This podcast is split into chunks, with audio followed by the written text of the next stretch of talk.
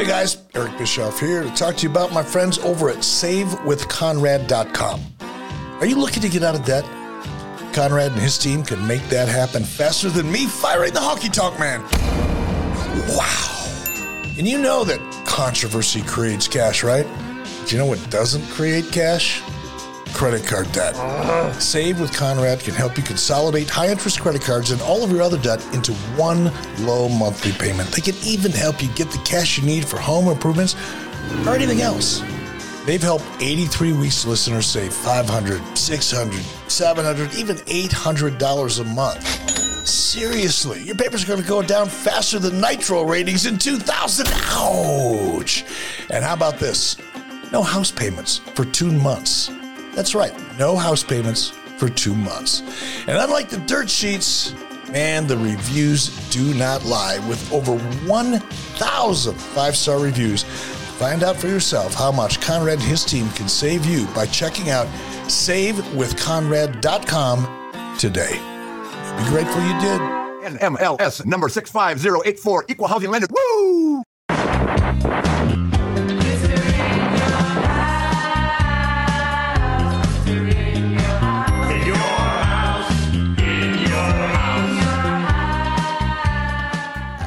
Continue to make money for the company. Sure. And so I would have retired uh, if Steve hadn't been hurt, if they didn't need somebody to pull together, you know, as a as a team, and if Vince hadn't made the determination that show wasn't where he needed him to be. That's when he pulled me and Hunter together and said, you know, how do you guys feel about working together? Yeah, man, I loved it because we'd had the, the run in 97. Um, and you know, with DX, we'd been in there a lot together. We had good chemistry. So yeah, let's let's do it. So that uh, epic Royal Rumble uh, resulted in the uh, again. I wish I knew whether we knew before the Rumble or it was immediately afterwards. We're to do the uh, we're to do the retirement match because the ultimate goal was still to retire, and we're just to push that off by uh, by four months. So that's what I was looking at. I dropped I dropped probably about 25, 30 pounds, 25 pounds, 30, maybe 30 pounds over the course of six weeks. My wife and I had a gym, uh, Foley's Gym in Navarre, Florida. So uh, because I was the owner, I would go in after hours, and I worked really hard on the car on the cardio aspect, so that I could go. And I felt like uh, we were able to go that night, um, not only at Royal Rumble but at No Way Out. How was she thinking about you perhaps considering retirement? Did she think it was long overdue, or what was her Ah. stance? she was really concerned uh, as a wife and as the mother of two small children. You know, her husband really having these difficulties. So she understood. Vince said something to me. It sounded crazy at the time. He may have said he he may have not have said this at the exact time I retired. It may have been months later, but he said, "You know, make what you've done here is going to allow you to make a living for the next ten years." And I thought, no, I think I've got an, about an 18 month shelf life to capitalize on what it is I did. I thought that 10 year thing was, uh, Did he mean like the convention circuit and all uh, that? yeah, just, yeah, uh, indies. Uh, I don't even know what there were conventions at that time. I, I wasn't aware. Uh, I was aware of uh, San Diego Comic Con only been 10,000 people because I did it in 99 when um, they had the, that little run of uh, WWE comics. So I had a comic. I did the uh, San Diego Comic Con. So with only 10,000 people there, uh, which is a big Comic Con, but Sure. now it's up around 125,000, something, you know, ridiculous. So it wasn't, cons weren't on my radar. But, you know, to make guest appearances on independent shows, and Dennis Brent was uh, head of, uh, he wasn't the head of talent relations, but he booked talent for outside appearances. Okay. And at that point, wow, you know, just uh, running the roads in a way that the other guys couldn't because when um when when uh, conventions now I'm talking about auto auto shows, things of monster truck shows, things like that. The other superstars who were near the top of the card or at the top of the card, they can't do this because they're working every Friday, Saturday, Sunday, Monday, you know, four days a week, sometimes more. And I'm the guy who's just left the top of the world and I can do anything but I'm not doing it with any rhyme or geographic reason. It's just hopping on a plane. I was in Huntsville the day before uh, No Way Out. I was at a car show in Huntsville. World the of Wheels. day- World of Wheels. Yeah. I was there the day before, and I look back on that and I said, why wasn't I in a nice hotel right, Right. before, like resting up? Why was I getting on a plane the Yeah. day of this match and flying back? There's no direct flight from Huntsville to to to uh, to Hartford. There was No. probably two layovers, or Yeah. at least one, but you're spending at least six or seven hours of the biggest day of your life traveling to that show. So I it was like one of those things where I'm making too much money to, t- you know, at that point, the money you could make for one of those shows, Hard to say no. hard to say no to that because you don't know how. If I'd known that, wow, here I am in 2022. So Vince was wrong. It wasn't 10 years, it was 22 Decades. and counting Yeah. that I'm still able to do well. I may have uh, not taken that event the day before the biggest show of my Sorry, life. Sorry, World Yeah Wheels. Yeah. but it was uh i think 2001 i actually had my biggest wwe year ever and i wasn't and i only had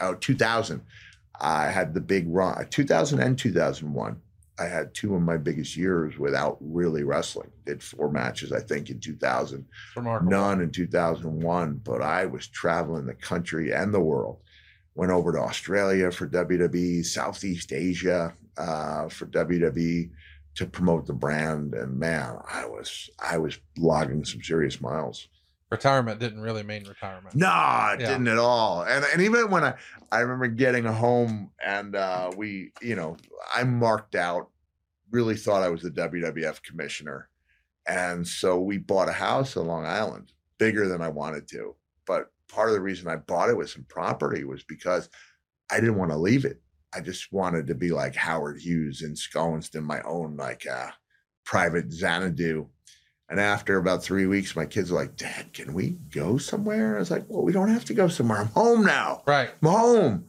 Because as super dad, whenever I was home, you know, when I was over off the road, I would always spend that first day doing something fun. Arn Anderson told me that. He said, just make sure you, no matter how tired you are, you make your presence known that first day. Get the family, take them out to lunch or breakfast, whatever it might be, and be that guy that day. You can get your rest that night. Later on, the next day, you can take your nap, do whatever you need to do. But that first day, do it for the family. It's good advice. Good advice. If you're out there and you're a young wrestler and you're listening, good advice. Be that guy. And wear knee pads. And wear knee pads. yeah. Oh, man. Uh, so, from your book, Have a Nice Day. This night in Munich would turn out to be even more pain. Too Cold Scorpio, a brilliant high flyer, had wrestled in the evening's first match and had complained that the ropes were too loose. Unbeknownst to me, the German roadies had tightened the cables to the maximum, so there was no give on the ropes at all. Um, and again, we, we sort of touched on this, but there is a translation issue, and we're not using our normal crew, and we're using a local crew, but it's apparent that no one at ringside ever communicates that note to the back, right? No. Uh, and I only knew that uh, uh, Too Cold wanted them tightened up because you could see on the video that they were tightened up. And that he told me, I think there's an argument can be made that I should have tested the ropes, but I'm specifically not wanting to tip my hat that I have a spot. Course. Now, now, whether or not people would have deduced that by me hitting the ropes, but I specifically don't do it because I don't want to tip my hat. But unbeknownst to me, the ropes are tighter, Yeah. cables are tighter than I think they are going to be. So, from your book, with my head caught in the ropes, I could immediately feel the difference. Instead of the normal pain that I had long ago accepted as a consequence for this exciting move, I felt as if my neck was in a vice. I literally felt like I was going to die right there. Uh, I'm usually known as a pretty good ring general, and I had kept a calm head in some pretty bizarre conditions, but in this case, I was panicking big time. Yeah. I began to do what no tough guy, big cheese, blood and guts wrestler would ever, under normal conditions, even think of. I began screaming, and I do mean screaming for help. Vader later took the credit for getting me out, thereby saving my life, but video evidence showed that the big SOB with his back to me was yelling at the crowd, doing his whole who's the man gorilla grunting routine. So, chat me up. You find yourself going over the top rope, you've got your head in this vice, Vader's hot dogging, thinking it's just part of the thing. Yeah. What's going on with the referee? Is, does the referee recognize you're in trouble? Referee, this is a surreal situation we were in. Referee it does not speak English. because uh, Nick Patrick had been sent home, and I think uh, Pee Wee had been sent home. One due to a death in the family, one due to a knee injury. I can't remember which one was which. And so they re- these replaced emergency replacement French referee speaks no English. So I don't know what the Fr- I can't remember the referees trying to help us. I do know that when um, when I make my way out of the ring and I get back in, and Leon, seeing that I'm bleeding badly, calls a comeback to his credit, right? That's a great idea. Bleeding guy, call a comeback. And so I block a punch, I throw a punch, and it's there you can see that thing fall off the side of my head. So it's still connected when I was on the mat, even though the blood blood was streaming down. And this is something I talked about in my uh, Hall of Fame induction speech. I said, uh, well, I didn't say this part, but I knew from history, as we talked about a little while ago, Doesn't bleed a lot. Doesn't bleed. So now when this thing is just pitter pattering on the blue mats, and now my brain goes to that place where I start thinking about how similar uh, Ricky the Dragon Steamboat's entrance music sounds to listen to the rhythm of the falling rain. Because there's that pitter patter and one goes listen to the rhythm of the falling rain. And the other one goes loves his wife and kids and does the best he can ricky steamboat which i will argue is the most badass entrance music with all due respect to the undertaker brother loves his wife and kids. Um, that's what I'm thinking on the ring apron. I roll back in. Leon calls the comeback. Boom, I throw the punch. Off it goes. So now the French referee picks it up. Doesn't know how. He, I guess he could have showed it to us, but we kept wrestling. I'd love to say we wrestled for another five or six minutes. It was really like another 80 seconds, which is still commendable. Yeah. And by the time uh, the match ends, uh, the referee's already given it to Gary Michael Cappetta, the ring announcer. Gary can be seen, and this is where I don't know if he's actually sprinting with it at arm's length. He's definitely moving quickly. And he hands that ear, uh, he hands it to, to the Nature Boy. He says, I have Mick Foley's ear. I have Cactus Jack's ear. What should I do with it? And it was Rick who said we need to put it in a bag of ice. So I asked Gary after the fact, what did it look like? He said, it looked like a piece of uncooked chicken with tape on it. So, in my defense, like I taped it up every time I was going to do that move, both ears. And I guess I was wrong when I said I never had the stitches in the left ear because in my book I said I did. Always more severe on the right hand side, though. So you go into the match with tape on your ears. yeah, I'm taped up behind both ears. But you don't think that would tip the hand as much as running the ropes? I had the long, I had the long hair. So nobody can see. very few people are going to see it. And besides, we're used, so used to seeing tape on people in a Sure. variety of places. I don't think tape on the ear is going to tip it at all. And plus, with the long f- Foley hair, nobody's going to see it anyway. Yeah. So this is the same day where Flair says you're not getting over as a baby face. We need to make you a heel, and then he sees your uncooked chicken with tape on it. um, it is pretty amazing in hindsight to think that they didn't immediately try to turn that into a magazine article. It should have been on the cover of the magazine. First of all, WCW gave me the slide. They said we can never print this. Uh, and yet, for their um, one of their pay per views where they had the old timers back, Slamboree. Slamboree, uh, almost every visual of those old timers is them bleeding. Yes. And that's where I said, I went, okay, so the new blood, no good. If it's 20 years or older, it was vintage blood. That's okay. But they did. They handed it back to me and said, you can do whatever you want with it. We will never print this. And that's like a, Do you still have it? Well, yeah, because we used it for. Uh, You should get that framed. hang that on the wall. Uh, well, here's the thing about that that photo is it is in the Have a Nice Day book. When I started doing horror conventions, like in 2003, I would get people buying that photo who were not even wrestling fans, just because it was cool. And as uh, I'm trying to think of the guy's now, uh, Andrew Bryniarski, who uh, was Leatherface in the uh, Texas Chainsaw rematch uh, remake, he comes looking over at a show called Monster Mania in like 2003. He's looking at the tables. He goes, "Bro, you know you're the only guy with real blood in his photos."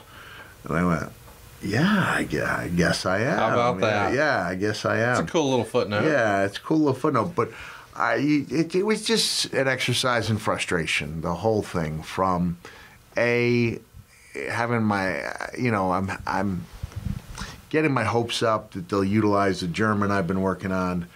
And that doesn't happen. Then I'm told that the babyface run that I believe is going well, no matter what that rating said. Because uh, you know, I was I used to submit things to WCW, showing a tail of ratings. Because you know, a pattern is much better than a blip. Yes. And I would show, like for example, during this six-week run that I had, we did a six-week angle with me and uh, Dustin Rhodes, just on TV and that when I put us on Sunday night's main event, that during the course of those six weeks, the ratings slowly but steadily were ticking up. And uh, I thought that was about as intricate as any of their talent was going to get in pitching why they should, you know, several thousand words would go into these things, but then no one wants to read anything that's several thousand words. So I would stick up for why I thought I deserved, you know. I mean, if you came out of the, your negotiation with the same thing you had, that was a victory. Right. Because they were looking to to cut Make money. cut. And like uh, as I, you know, said uh, a couple weeks ago, the conundrum you were in is you couldn't be a top guy unless you made top guy money. You couldn't make top guy money unless you were top guy. So oh, even though we talked about the potential for a Cactus Jack Hulk uh, program, probably Hulk was going to be uh, in the Program ring. will flare right away. Only, yeah, he was only going to be working with those guys who were making the top money because those were the top stars. So the observer would have this to say of your incident that night. The pressure of the tightened cables was such that his ear was torn completely off, and his left ear was split badly, needing more than a dozen stitches to close the cut. Ring announcer Gary Cappetta took the right ear and iced it. However, doctors were only able to save about one third to half of the lower part of the right ear. Jack actually continued the match for another two minutes, two minutes or so, making a big comeback before doing the planned job, which tickles me. The phrasing, the planned job. Um, uh, did Vader know that the ear came off, or when did you know? When did he know? Leon, I don't know if he knew the ear came off. He knew I was I- injured. But He saw the blood. Yeah. Yeah. saw the blood. But his ear wasn't off yet. And I don't know if he saw the ear fall. Uh, the referee certainly did. But that was like almost in his uh, ring general DNA to take advantage of something like that. Hey, that's going to be a good pop. Set up a little bit of a comeback. And uh, and then we went home right after that, you know, a minute and five seconds later, um, which was probably about how much time we would have done anyway. Uh, and then once Leon got his armpit off me, because he did cover me with his armpit, it wasn't wasn't pleasant, especially in the days when everyone wore hot stuff. That was a tough time to Yeah. tough time for your uh, senses. I reached up. Keep in mind, I've had my ear split, you know, at least a dozen times in the past, and I thought, okay, it was bleeding this much, it must be it must be pretty bad. And then I was like, whoa, there was a little wave of panic, but at the same time, there's a rush of adrenaline, which happens, you know. Injuries give you a heightened sense of awareness some of the time and it kicks in that fight or flight reflex. So when I get back to the dressing room, I'm actually like wired. Uh, even in the photo that was taken immediately after, I have a little gleam in my eye. I think the gleam in my eye is there partially because I realize this is a Booker's dream This is money. like all right maybe they didn't use the uh, maybe they didn't use the uh, the german but who's gonna who is Nobody's going gonna ignore this. this? you can't miss this and i just thought me and leon cutting promos about the loss of an ear that's I took your hearing, now I'm going to take your sight. And blah, yeah blah, it's. Yeah. going to be big time and i don't think the powers that be wanted an angle that was big time At any point when you're in the back, and I know this sounds silly in hindsight, but does part of you think, can they reconstruct my Yeah, ear? sure. Yeah, I was thinking. I I was thinking it could be done because in the news at that time was that John Wayne Bobbitt fellow Oh yeah. who had had a different body part uh, sewn back on. What I didn't realize is that Think when- Vader took that one off too, or maybe not. no, no.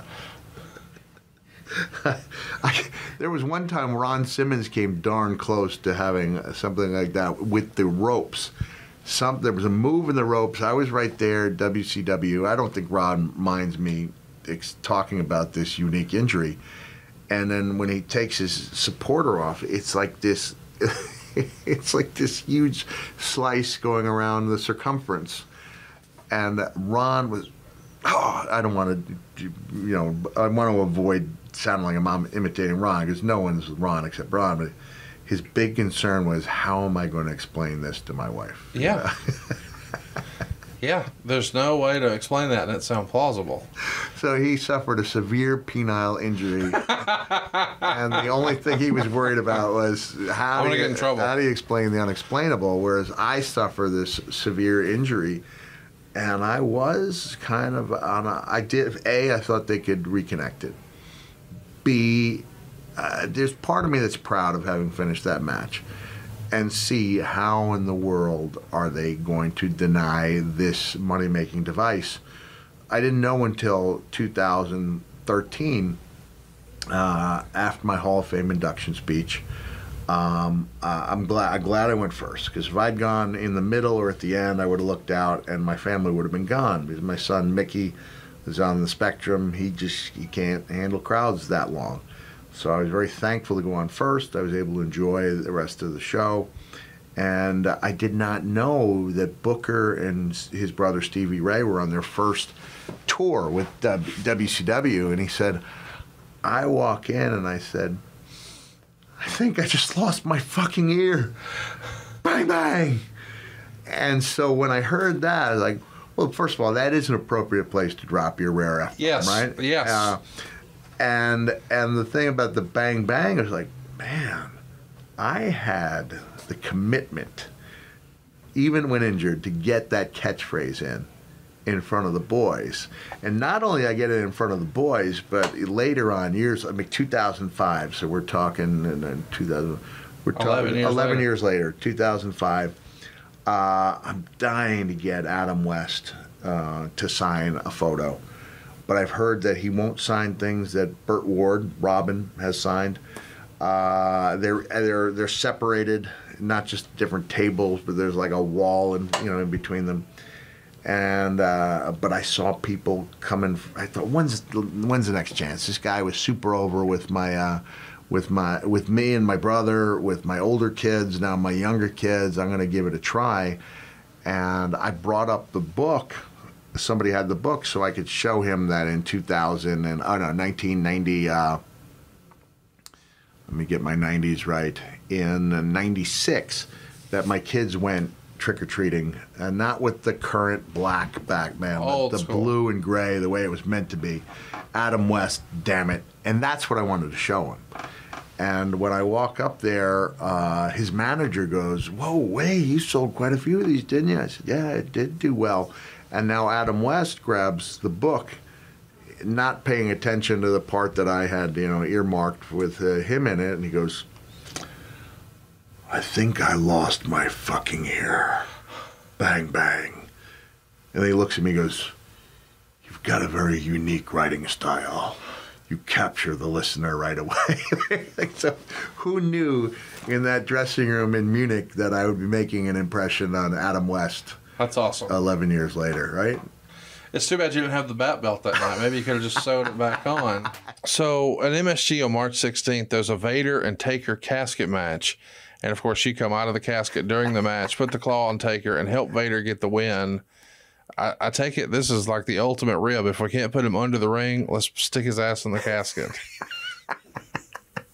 Well, I would have found a way to get from underneath the ring into the casket. That was part of the magic of WWE.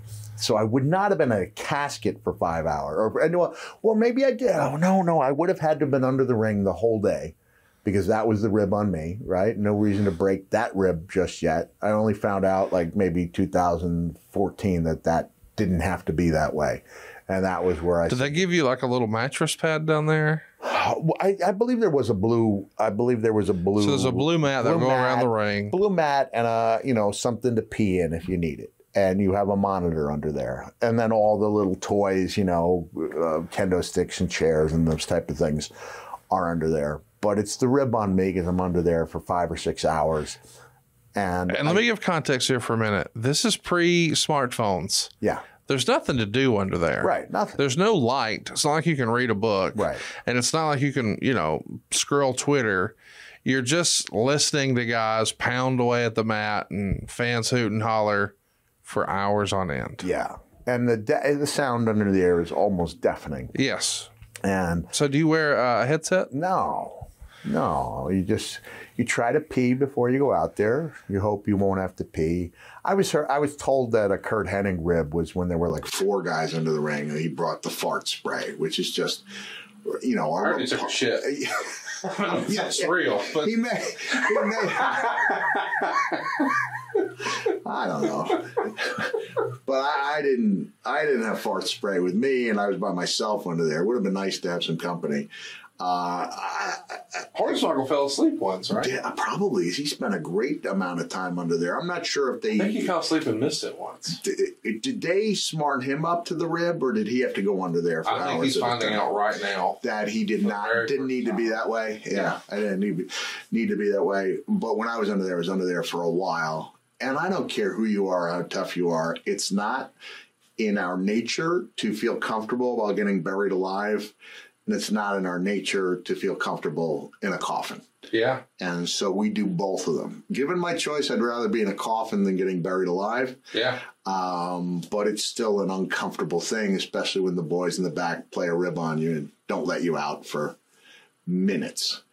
So it was. It's not. It's. It's, Less than it's- ideal. Yeah, it's less than ideal. So Taker gets the advantage uh, as Vader and Paul run off. You get put in the casket, rolled into the back, uh, and then Syracuse is uh, the go home Raw and the scene for this infamous Bret Hart promo after the Sid Cage match that everybody was talking about. Um, as a reminder, well, the, people know what happened, but Davey Boy beat Vader by the DQ after you interfere. It's a big brawl. Owen's involved, and now we're we're on a What was the Bret? What was the Bret interview? so if you recall, it was a cage match, and afterwards they, they go to commercial. They come back. Sid lost. Sid won. Bret was was cheated, so he flips out. He pushes Vince oh, McMahon Oh, yeah, down, yeah, yeah. and he you know says "goddamn" into the microphone, and this is bullshit, and blah blah blah. And I mean, it was a pretty strong promo with a lot of foul language, and there was an overrun, and apparently it was all approved and blessed. But I think you could go back and you could say that Monday Night Raw is probably the first time that attitude was really a thing. Maybe they weren't yeah, calling yeah, it that yeah. yet. But you didn't have Bret, this, you know, all time babyface at that point, saying GD and and no, that wasn't a thing. And and here it happened. Uh, but it was also almost an acknowledgement that Vince is the boss. He's Yeah. not just Right. an announcer. Right. Uh, and then Stone Cold came on the monitor or the, the Jumbotron, if I remember, and he said something like, Bret, if you'd been screwed as many times as you said, you'd have struck oil by now. And here comes Sid. And, but it was a nice way to build WrestleMania. Yeah, and it's a nice way to get the consummate champion into a feud that doesn't revolve around a title. Yes. so that you have the title, you know, between Undertaker and Sid, which is billed as the main event, but you clearly have this great feud with Bret, who's the most beloved wrestler in the company, against the shooting star. I won't say shooting star because Steve, once he got there, Yeah. stayed there. But you have this rocket taking off in Steve Austin. And now I'll argue that, uh, at least in the top five great Bret Hart matches, is a match that has nothing to do with the title, but everything to do with uh, uh, with pride.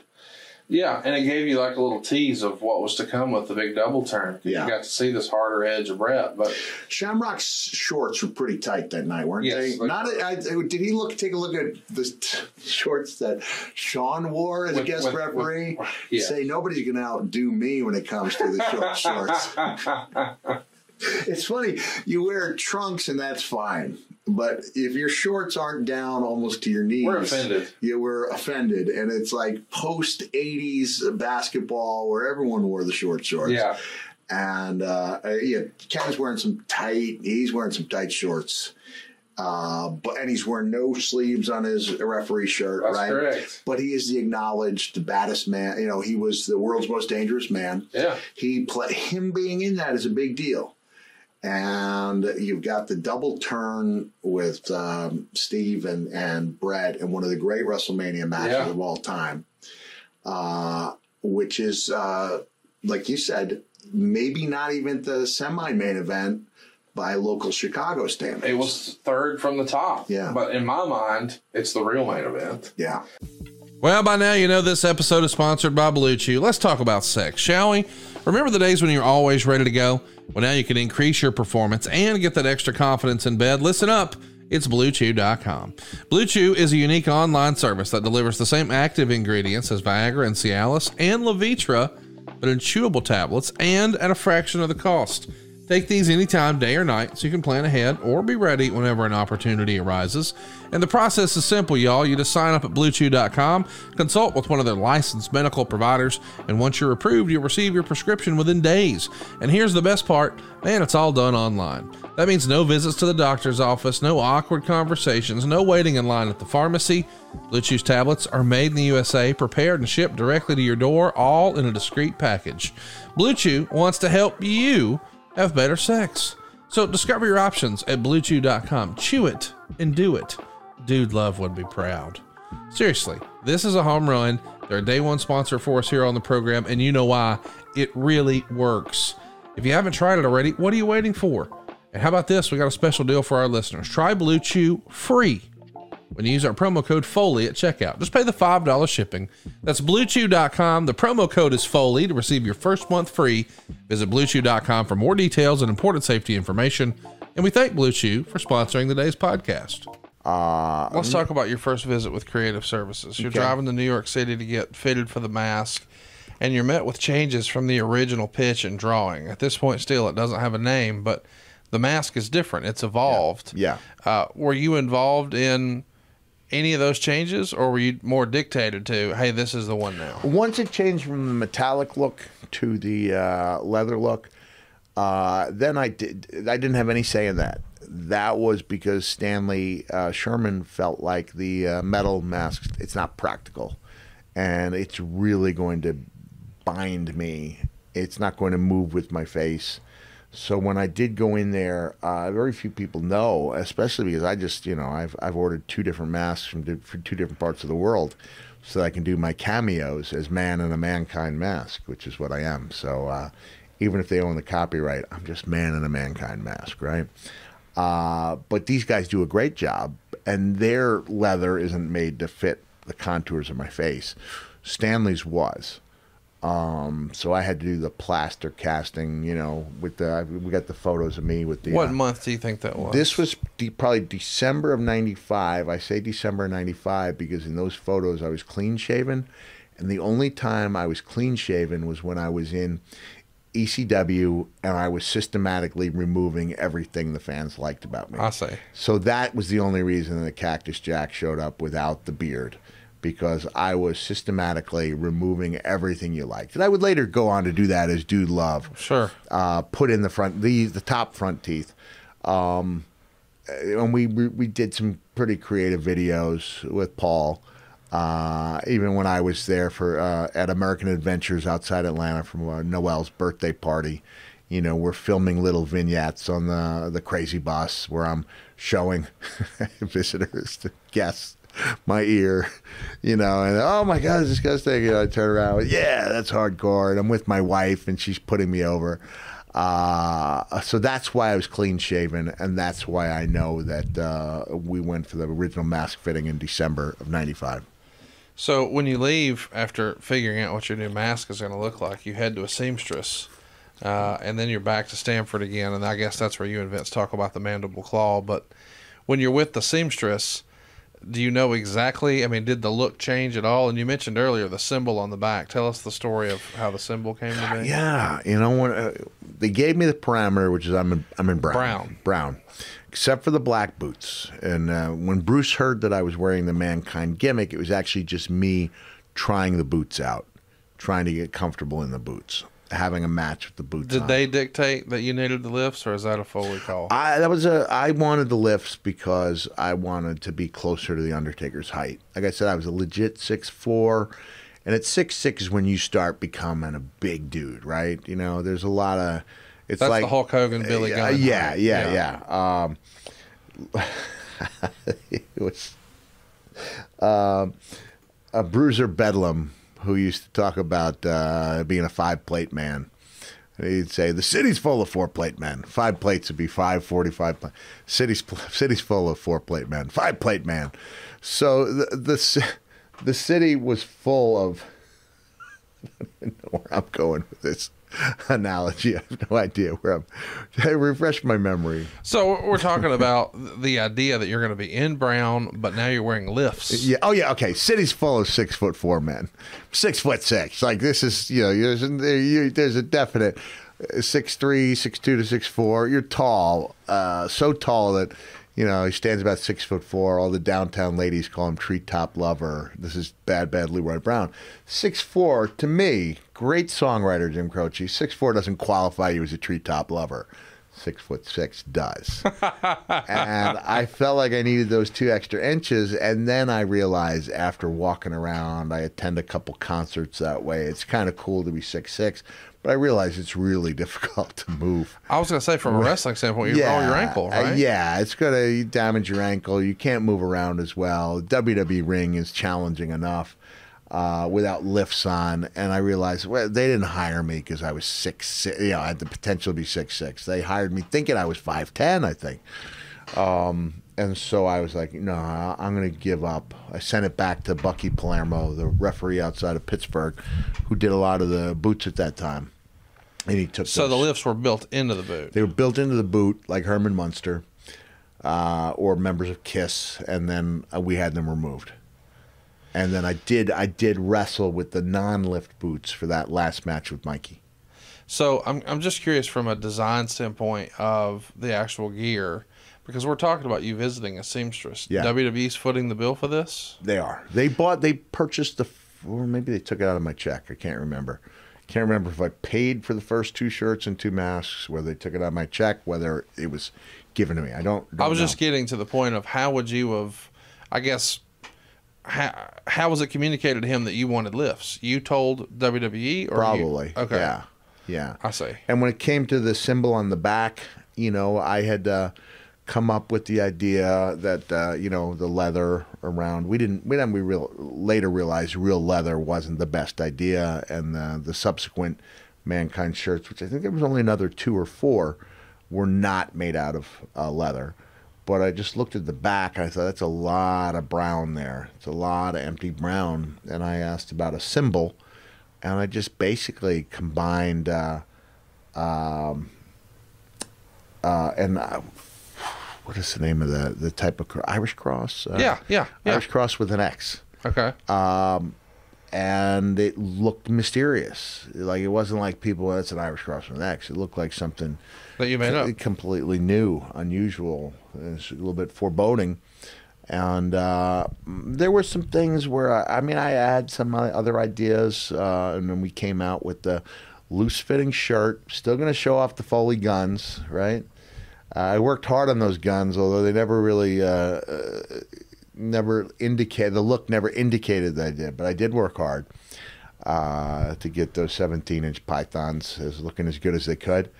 And so with the leather and the symbol, a little symbol here on the left breast, big symbol on the back, brown spandex, black boots. Yeah, I was uh, I was ready for my premiere. What about the actual claw, the actual apparatus you wore? Yeah, yeah. Some the they made me that in um, creative. They gave me the the the, the uh, thing I would wear. Did you have a different vision for it?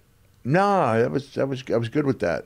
Yeah, it was. I We're was going to pop up just two weeks before the pay per view. You return on July 11th, 2007. That's a draft episode of Monday Night Raw in Wilkes-Barre, Pennsylvania. And everyone remembers this episode for when Vince, Vince McMahon blew himself up in a limousine and what I believe was also Vince McMahon Appreciation Night. What do you remember of this night? I was I was really upset about it. Uh, I was upset about it. Uh, I- we're, I know once we talk about the match, we'll jump forward to that next day, which was one of the you know, most tragic days in wrestling history. But before those events, and we're talking about the Benoit events, uh, began to unfold, I had about a 45 minute uh, talk slash shouting match with Mr. McMahon because I hated that angle. Uh, because at the time I was doing quite a bit with uh, uh, injured service members, and I was always working with uh, kids who were facing challenges, and you know, including um, Im- imminent deaths. And I remember uh, him. It was crazy because going back to the episode where I did kiss Vince's butt, right, following the I Quit match with Ric. I, I we're we're live. Uh, we're we're backstage, but it's a live interview, so we can't cut. And I called him Vince, and he said, "What did you call me?" And I thought, "This is a trick question." I said, "Vince," and he looked at me. I didn't realize that you were supposed to refer to him as Mister McMahon when he's on camera. So when I have the conversation with Vince after the day after uh, Vengeance, which we will get to talking about, and I know yeah. we're kind of all over the place, asking people to bear with us. I'll say, I tell you, he gave me 45 minutes of time, and a lot of it was yelling. I remember saying, "You know who does? You know who does think you're dead? A child who's, you know, who who is, um, I don't know, child facing challenges and the prospect of death. You know who else thinks you're dead? A U.S. service member who lost both her legs. These are people coming up to me asking about you. And he goes, Mick, uh, Vince McMahon didn't die. Mr. McMahon died. Oh. And I went, Do you think our fans know the difference? He goes, Of course they do. And I'm thinking back to where I said, called him Vince. And clearly, I did not know the difference. Like right. I wasn't aware there was a Vince McMahon and a Mr. McMahon.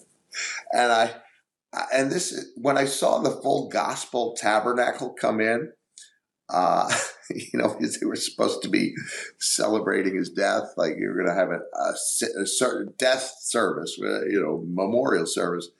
Uh, there uh, was it San Antonio or was it uh, we had the pay per view in Houston. That's right. So I, I don't know if we were in uh, San Antonio or uh, Corpus Christi the next day. I think it may have been Corpus Christi.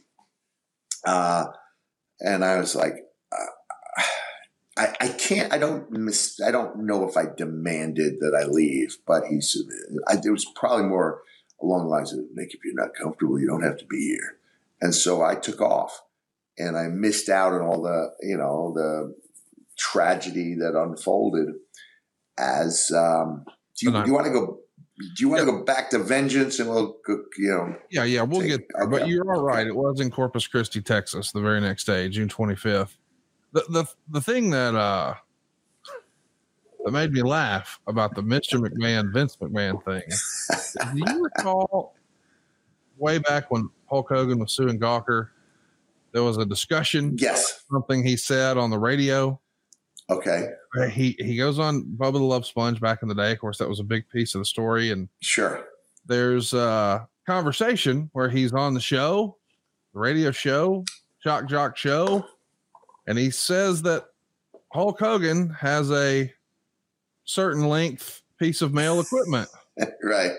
And then when he's quizzed about that on the stand, he has to say, I do not have a certain length piece of equipment and he says his real name, Terry Bollea's piece of equipment, is not so and so size, but Hulk Hogan is.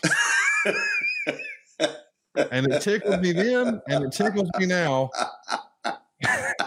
Mr. McMahon is dead. Vince McMahon is alive. Oh man, something that Mr. Bollea maybe doesn't. Amazing. The closest I can come to that is Mick Foley can't sing. Dude, love can sing. So like he's a changing character. That's a little bit different than the piece of equipment. I don't yeah. even know how that's physiological and po- possibly. You know, it's not possible. But I that was also how how Ric Flair was billed as being six two or six one. Yeah. It's you know five ten or whatever. Yeah, It's- it's- I thought he was a six footer, wasn't he? I I don't think so. Maybe, he- maybe I don't know. Maybe he uh went the Mick Foley route and he shrunk a little. I don't know. the uh the Vengeance show here is subtitled Night of Champions before it becomes its own pay per view the following year. Right. And uh, on the Raw where you returned, they set it up by saying anyone still on the Raw roster at the end of the night who was a current or former world champion would be eligible for an Yeah. open WWE Championship match at Vengeance. Of course, you come out, announce yourself for the match. So that's kind of weird in hindsight. Man, yeah, it is. It is a little strange. Um, the the the line that resonated with me is, um, uh, "Does he have any real friends?" Yeah. Uh, because I'd always been told, like he's you know so busy and immersed in work, he doesn't have any hobbies. You know, work is his hobby. So uh, I, I have to believe he's um, you know it's a tough transition. I'm sure he sees his grandchildren all the time. Uh, I'm lucky uh, that I'll be uh, one of the hosts of the new season of uh, uh, Most Wanted Treasures. I don't even know if I'm allowed to announce that, but uh, me, Lita, and Booker are going to be hosting that show. And uh, because my mom only lives an hour and a half away from Stamford, where some of the shooting is done at the warehouse, I'll, I'll, reach out to Vince and see if he wants to get together for a lunch or something. And uh, yeah, I'd like to keep in touch with him.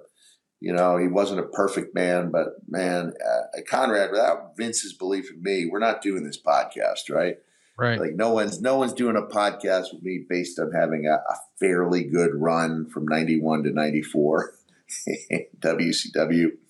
Uh, so I owe a lot to Vince. He wasn't a perfect man. I still maintain he was a great man uh, with a couple of uh, flaws, and uh, uh, so it's really interesting to look at that, and it's interesting to see how often I was referring to him as Vince McMahon, not knowing Right. that by that point he wanted to be Mr. McMahon exclusively.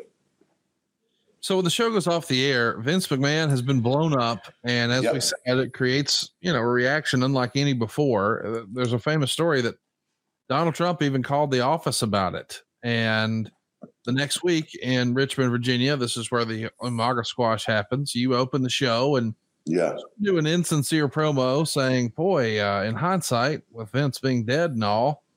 My comments last week kind of came off kind of bad, and then here comes Randy Orton. What do you remember about this?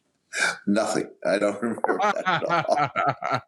because I think because I was so upset about the Vince thing, uh, that these other Uh, anything past that uh, is not something I would have committed to memory. We're talking about the beginning of mankind. And what made me want to cover this last week is you told really a pretty interesting story about your time with Vader before you even got going with the mankind Yeah, yeah, character.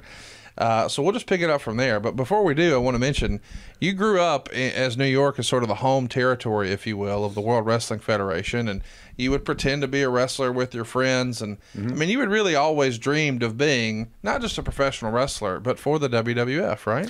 Yeah, the WWF was what I grew up on. Uh, as a matter of fact, for years we did not get the uh, W uh, WCW show when it was the NWA show. Even when almost everyone else got it, for some reason in my county, uh, my cable system did not get it. So I wasn't even exposed to anything else. I think until 83 when Southwest Championship Wrestling showed up on USA, you know, for a short run.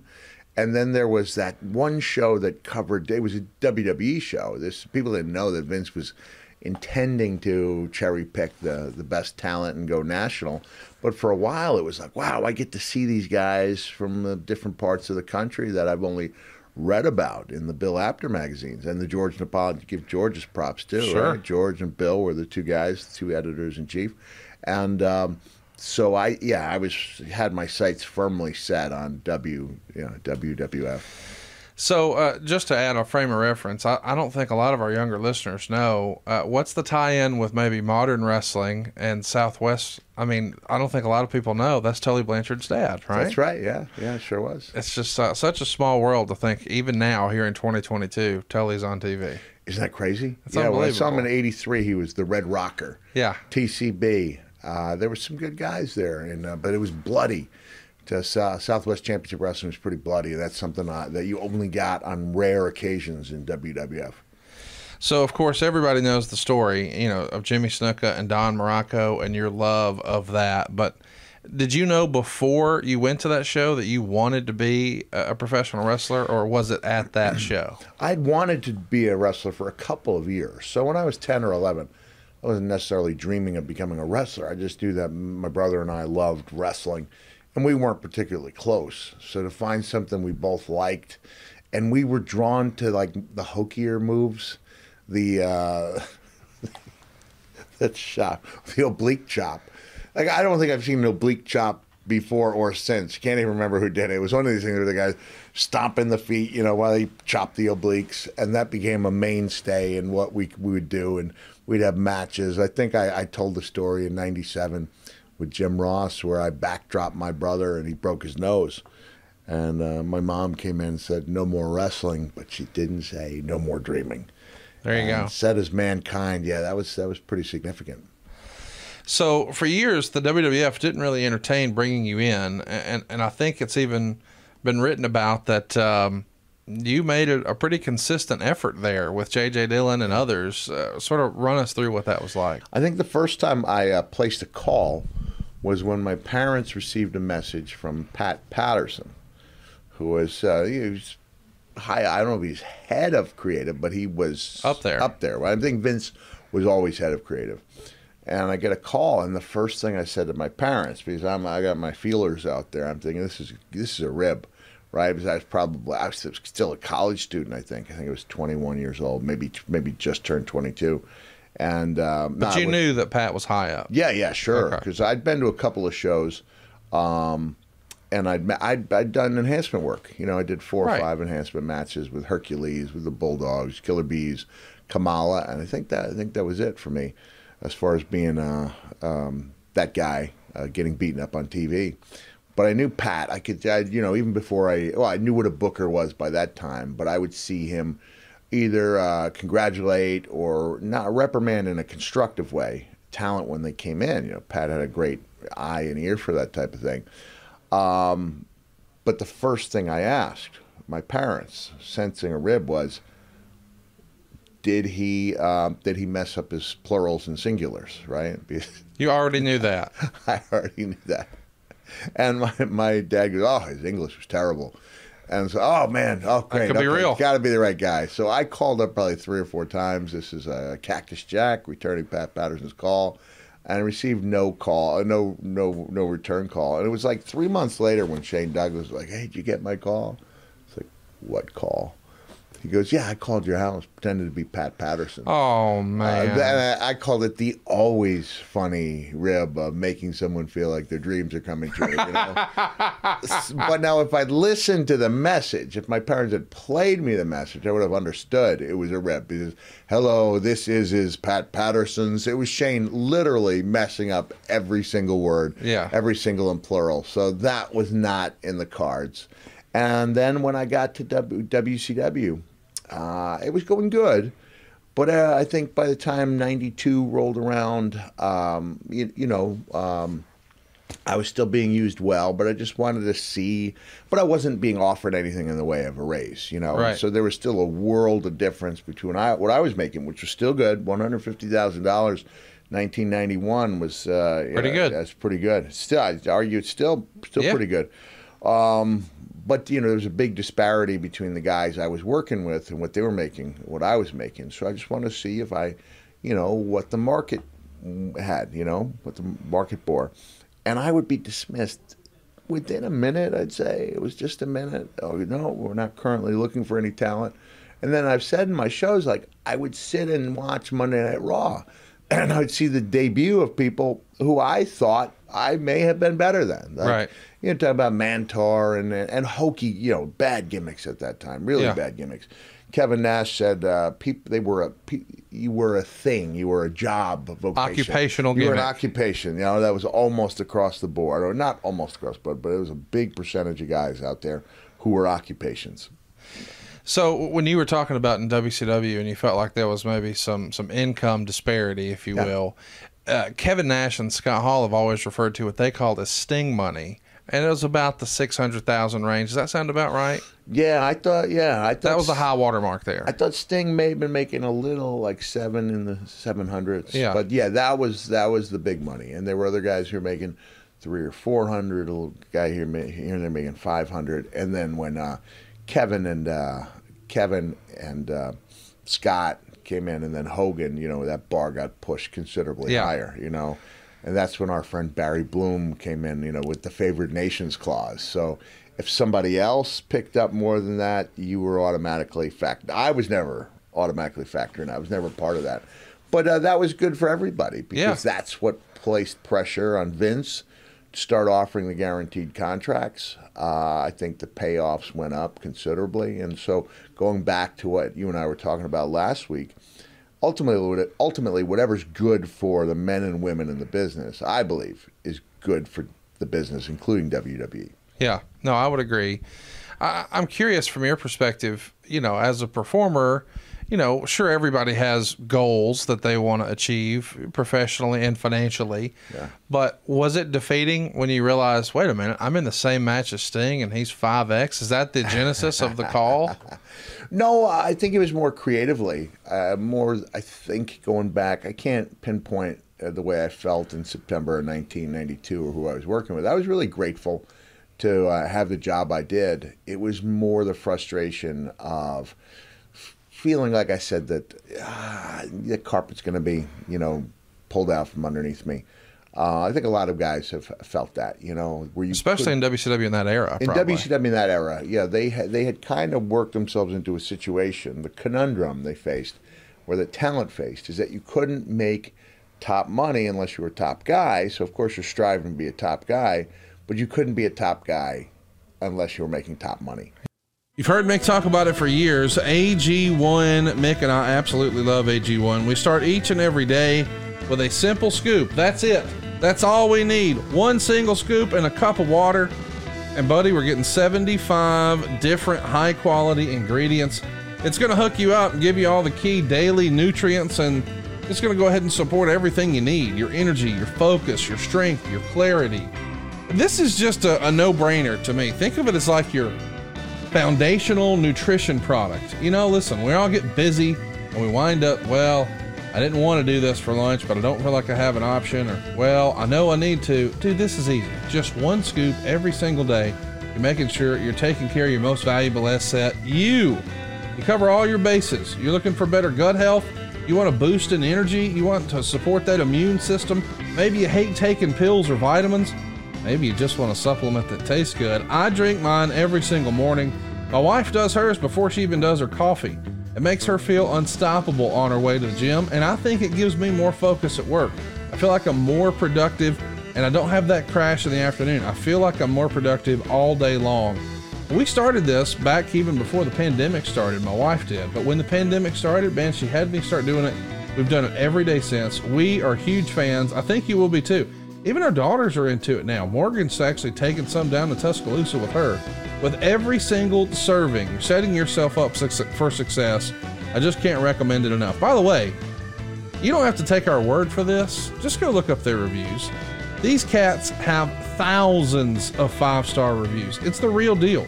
If a comprehensive solution is what you need from your supplement routine, then try AG1 and get a free one year supply of vitamin D and five free AG1 travel packs with your first purchase.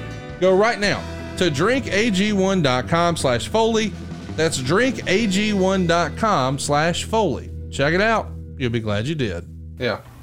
So, uh, again, the date is March 16th, 1994. We're going to do a whole episode on Vader, I'm sure, sometime. But this is not your first Vader match. No. I mean, this is probably match 100 or more. I mean, you had no telling how many matches with him. Did you guys have like a standard match?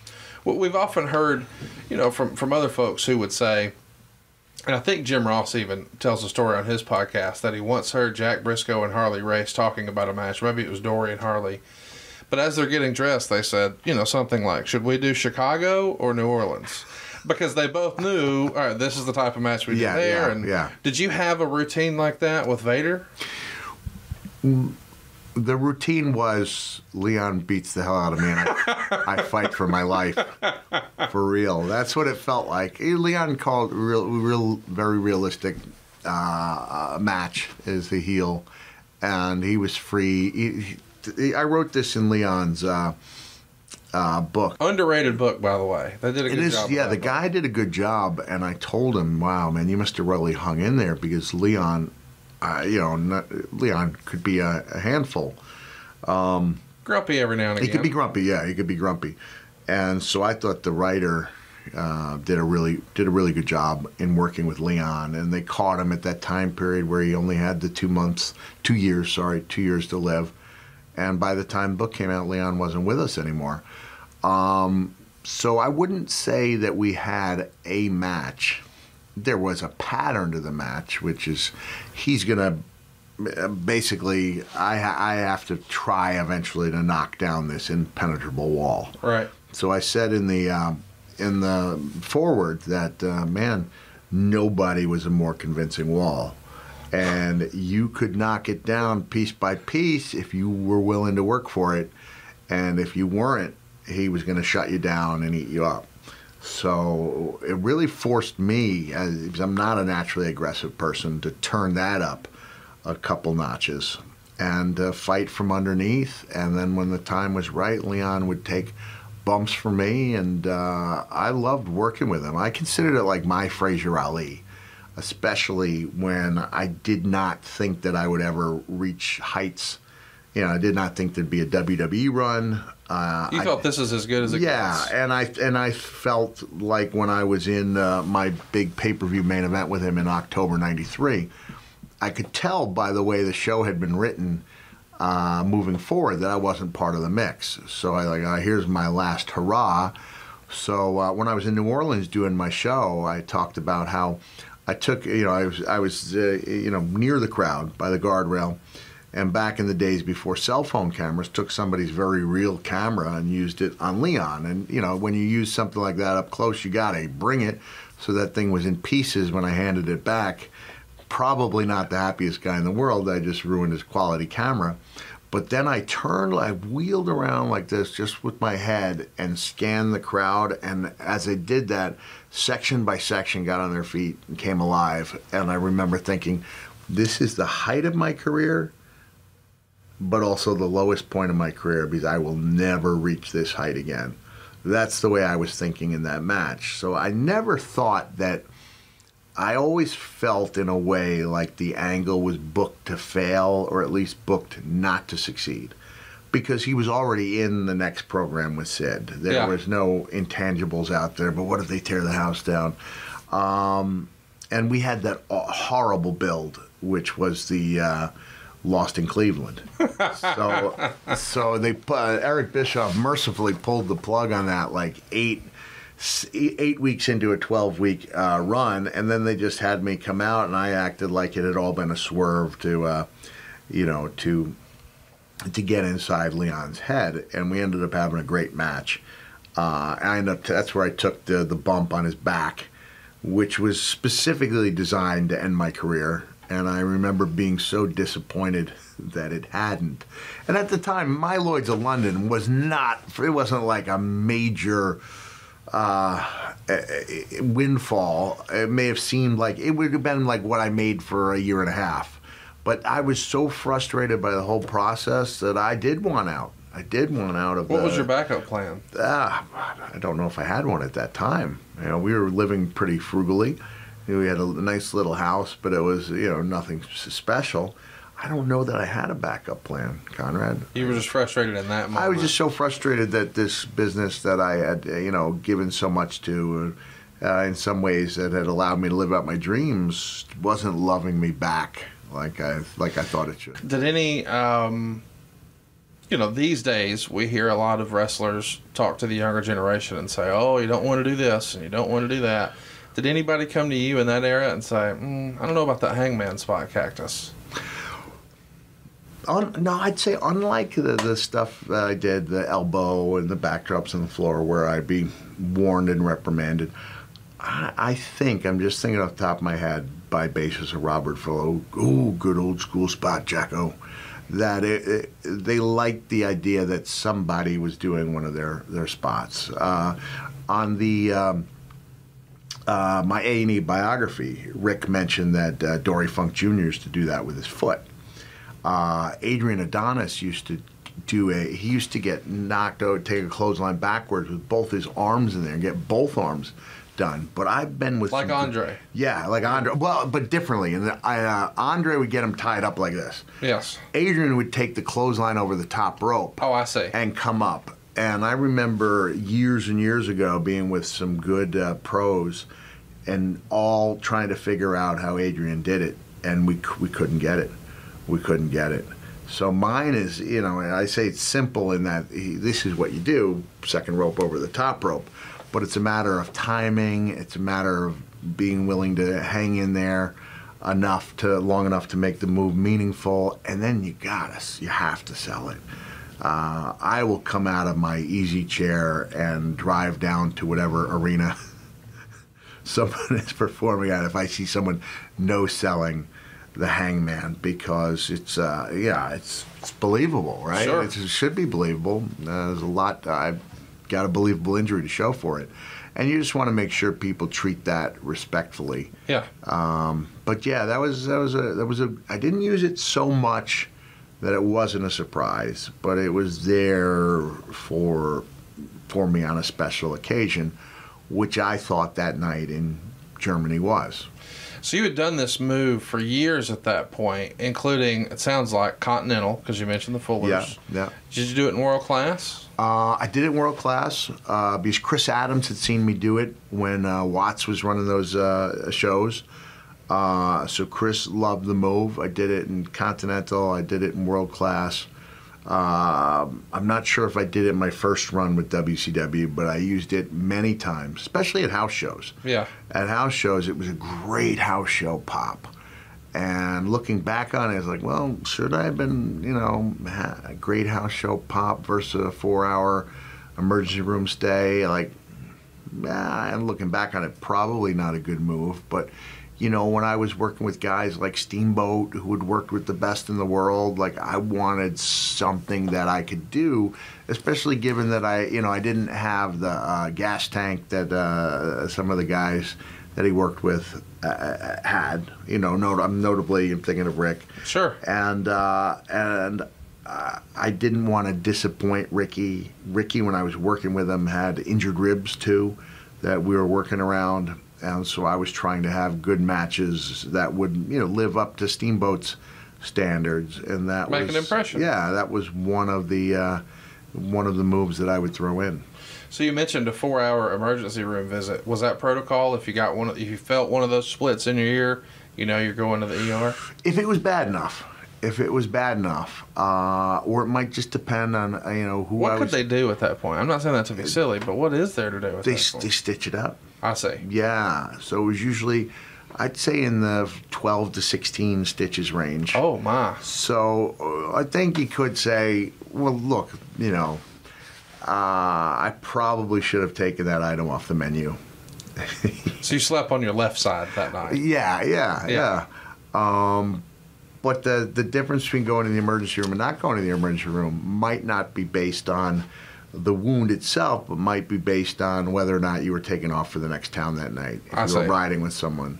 So ice and uh, peroxide, whatever you could find, uh, new skin burned, uh, rubbing alcohol burned, peroxide bubbled up, uh, and then sometimes they would I, I would tend to it myself. Sometimes Gary Michael Cappetta's mom would tend to it.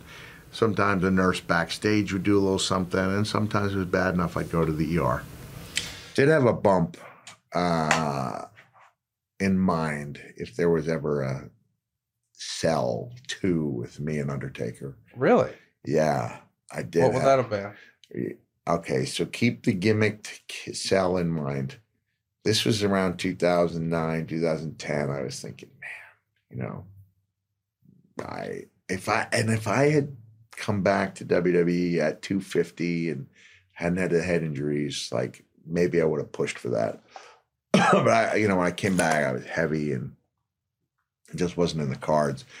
Uh, here comes, and I took the same bump I took with Big Show at Mania '99. You know, same bump I took with Leon White, but we did it on the wooden ramp, which should have should have should have been the. You wrote in your book, you thought that would be it. I thought it'd be it. And I was Yeah. trying to cash in on my Lloyd's of London policy. Yeah. Couldn't believe that I wasn't. And I was definitely hurting, but not as injured as I thought I would be.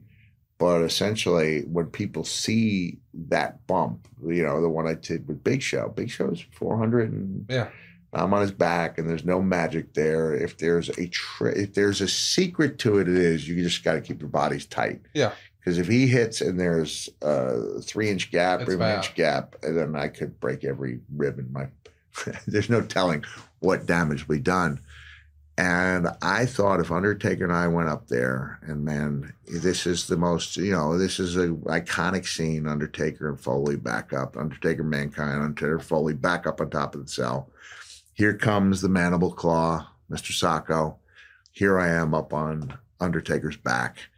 But instead of just dropping backwards, he's doing it from 16 feet, may have been 20 by that point. And the key is we got to be tight. And the key is we're going to go right through that freaking ring. Boom, ching, just, and there'll be something underneath it, not on the surface. So I don't know how we, I want it to look more realistic. And I want it to be almost, you don't think you get some holy. uh, Oh my gosh. for minutes. And then when that first hand, whoever it was, comes up out of there, I don't know how you finish from there. Uh, or maybe that's just the end of it, you know. Uh, But that was the big bump Two stretcher that I jobs never that two point. stretcher jobs. And uh, I'm getting the buzz again, you know. It's crazy. Yeah, yeah, I'm, I'm glad we didn't see it because if something goes wrong there, whoa. yeah.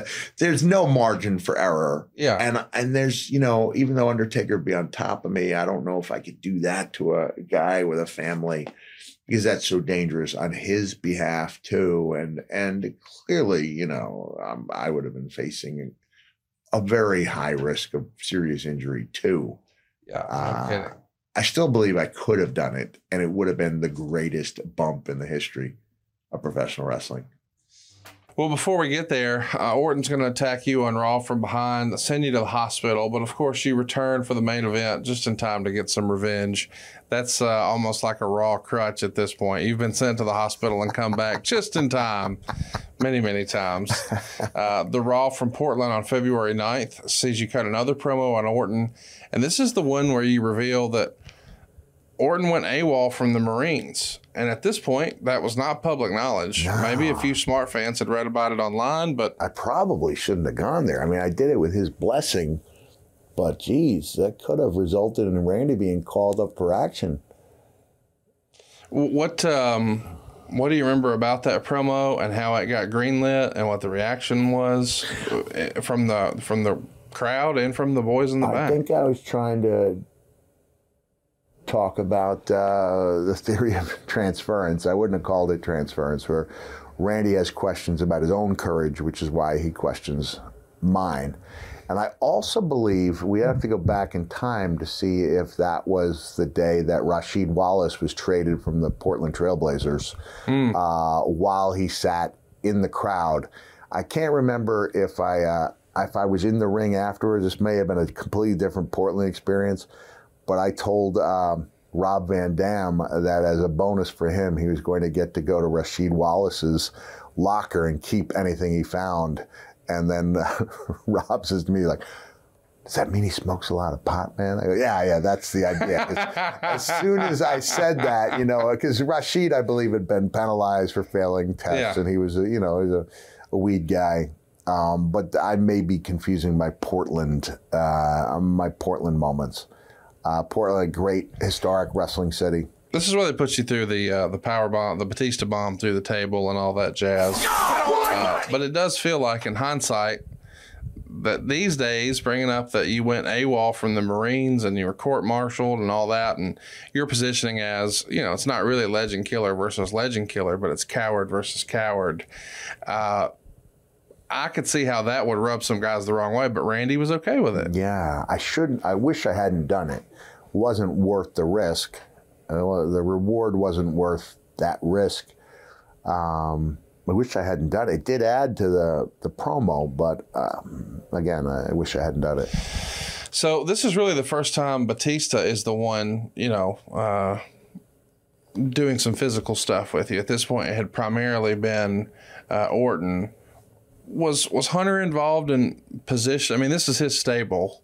I know he's got different plans for WrestleMania, but creatively, as you guys are running through this stuff, or maybe going through, I don't know if you did a dry run back in that day or not. Is Hunter involved in that at all? Since it is still sort of kind of his creative. I don't recall Hunter having a hand in it, at least not when I was there. Stephanie was the producer for some of our segments. Um, and I, you know, I remember telling Randy he was supposed to hit me with the belt, and he had never done anything where you're using a, you know, foreign object like that. So my way of doing it, at least, I mean, it might not be everyone's. I said, you, what you do is you run into me as hard as you can physically with as much of your body as you can while keeping, you know, so instead of coming here with the belt, you are a moving, you, you know, you, boom, you're moving and you've got that belt so that you, when you make impact, it looks good all over. That's my way of doing it. And just to show you, you know, the, the difference of interpretation, you know, I, when Randy lays me out, I say, so Mick, you, I say, Randy, so then you get in my face and you go, yes, Mick, you are my bitch. Like a whisper. And when Stephanie interprets it, it's, yes, Mick, you are my bitch. So I was like, I think my way's better, but at that, I think what we got was the yell. But that's just two different people's ways of looking at it. To me, the whisper's more effective than the yell. You can't say the yell wasn't effective because everything we did was clicking. No doubt. Uh, Starrcast returns to the Chicago area this Labor Day weekend. Tickets for Starrcast 6 are now on sale at Starrcast.com and include AEW All Out Ticket Bundle options. Join us at the Hyatt Regency Schaumburg starting Friday night, September 1st, for unique fan experiences with wrestling legends from yesterday and superstars from today. Follow Starrcast events on Twitter for the latest updates about all things Starrcast. Starrcast 6 is brought to you in part by ProWrestlingCrate.com. Monthly mystery crates for die-hard wrestling fans. Plans start at $9.95 and are the perfect gift for any wrestling fan. Visit ProWrestlingCrate.com today.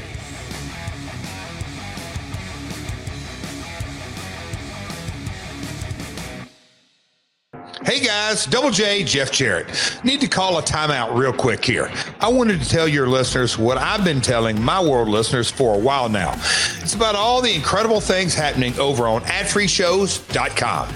On the debut episode of Making the Town, Blue Meanie takes us through the memorable matches and moments of the famed ECW arena, including one that was never seen.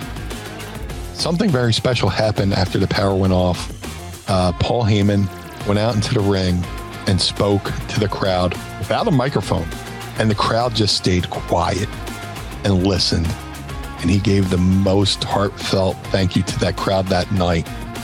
And uh, the biggest shame of it is there's no footage of it because the power went out. On an all new Tuesday with the Taskmaster, Kevin Sullivan talks about what some of the greatest factions of all time have in common. Four horsemen, four guys when they're at their strongest.